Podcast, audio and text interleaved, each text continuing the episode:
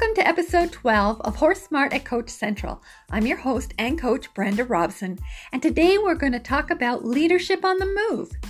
You know, once you get those feet moving, anything can happen. So the leader has to have a plan, be firm and fair, and watch for the compliance that the horse is offering so that you can reward him at the right time. Are you ready? Let's get started.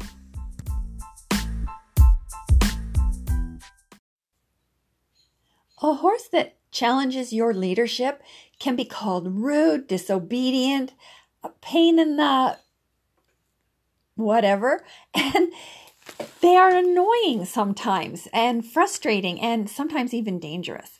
Well, I had a wonderful horse called Riley. He had a threshold over everything. And thresholds are those areas that a horse comes to where they cannot go forward. Now, some freeze, some turn, some spin, some rear. They're just not going to go forward. And so I had to work a lot on Riley's thresholds. Now, if he was in charge of himself, there were a lot fewer. But when he wanted to um, not go in willing compliance where I needed him to go or wanted him to go or l- to look at something he needed to be aware of, he had a lot of no, I am not, I cannot, I will not do that.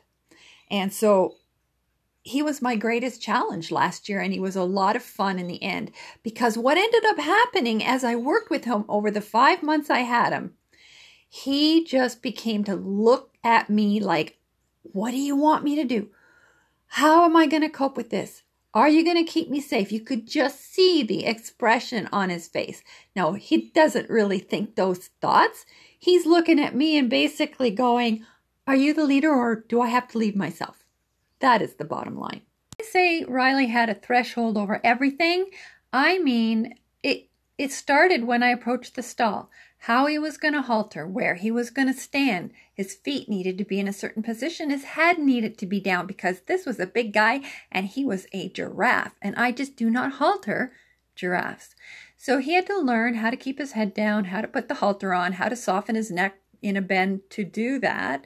And then once the halter on was on, he thought he could just exit the stall. No, he had to learn to wait for the offer to come out of the stall and which way down the aisle he would turn and where would he stop and how many times he would have to stop and how many steps backwards and how long he'd have to stand in one location before we could move forward. And all of this activity from me having a specific plan helped Riley to defer to me and to realize that he wasn't going anywhere fast. That was very helpful for him he could calm down because he was all about speedy quick. He was all about being made and pushing through his thresholds. I mean, he was willing to go there, but I didn't want him to do that. Nobody wants to ride a horse or even handle a horse that's pushing through his thresholds. So it was a very important step for me to have a plan. And I would say to anybody who's developing a plan to be a better leader, take every little task that you might do with your horse and write out five or six steps that you're going to do in the correct order and then do them. And it won't go really pretty at first, but it'll come because you'll get better at making your plan. You'll see the simple steps as simple. And then as your horse develops those, you can add to the plan. Okay, so step number one is have a plan. Step number two is be firm and fair within your plan. Well, what is fair? Fair is giving the horse the opportunity to do it off your guidance. And if they don't, firmness is your ability to say, okay, I firmly say you can back off for a moment and let's reapproach. Or I can firmly say, let's go sideways a couple steps and break up that um, resistance that I'm seeing. Firmness is the ability to work within your plan for detailed steps. Fair is being aware and kind towards the horse's inability to respond to your cues. So, this happened to me just the other day. My horse Vision is pretty upset about the curtain of plastic strips that I've hung at the open door at the end of the aisle. Now, it doesn't cover the whole space. I can open the door further and have a clear, uncovered plastic area for her to go through. Well, anyways, we were working on the approach and retreat, the comfort levels, the thresholds, yada, yada. And at one point, she was outside looking in under the curtain. Well, I knew that if I asked her to come forward and touch the curtain or to even try to come through, uh, that would be more than she could bear.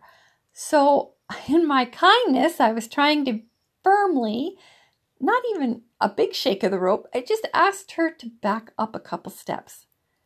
Well, she lost it. She just kind of threw her head up and snorted. Like, I don't, it was like I woke her up out of a trance.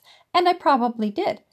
So, in my effort to be fair and back her off away from the obstacle that was so frightening, um, and my light firmness to do that, you know, it was more than she could bear. So all I had to do, because when you make a mistake, you don't know you're going to make a mistake. Nobody makes a mistake on purpose.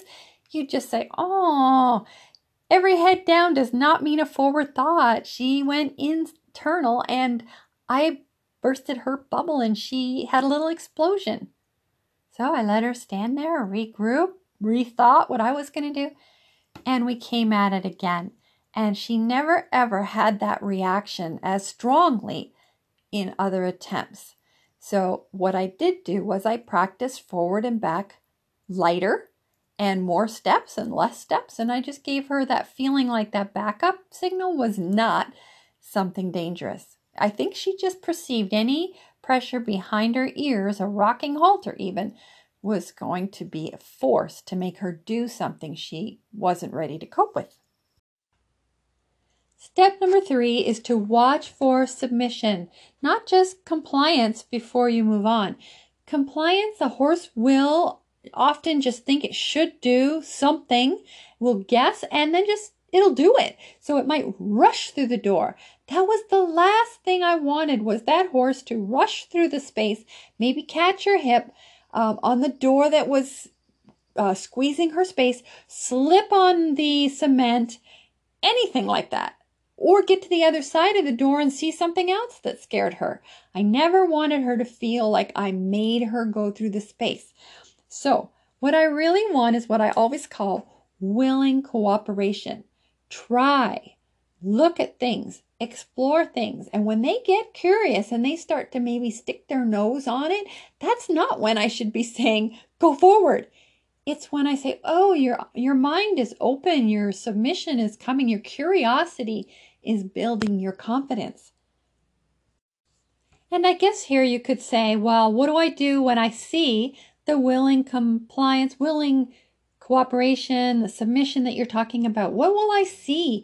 Well, you'll see that the horse is breathing, its eyes are uh, alert, its ears may be flickering, it might be leaning forward, not giving you resistance. Those are all indicators that you can use to decide whether you should ask for more or release.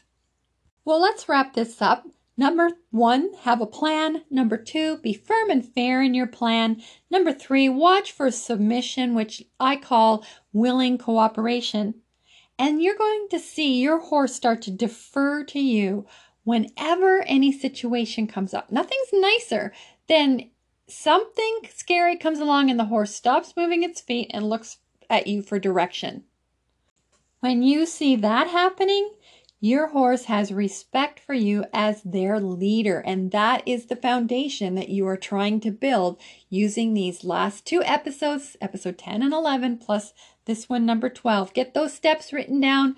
Think about them when you're out there handling your horse and try to have some fun in that learning curve.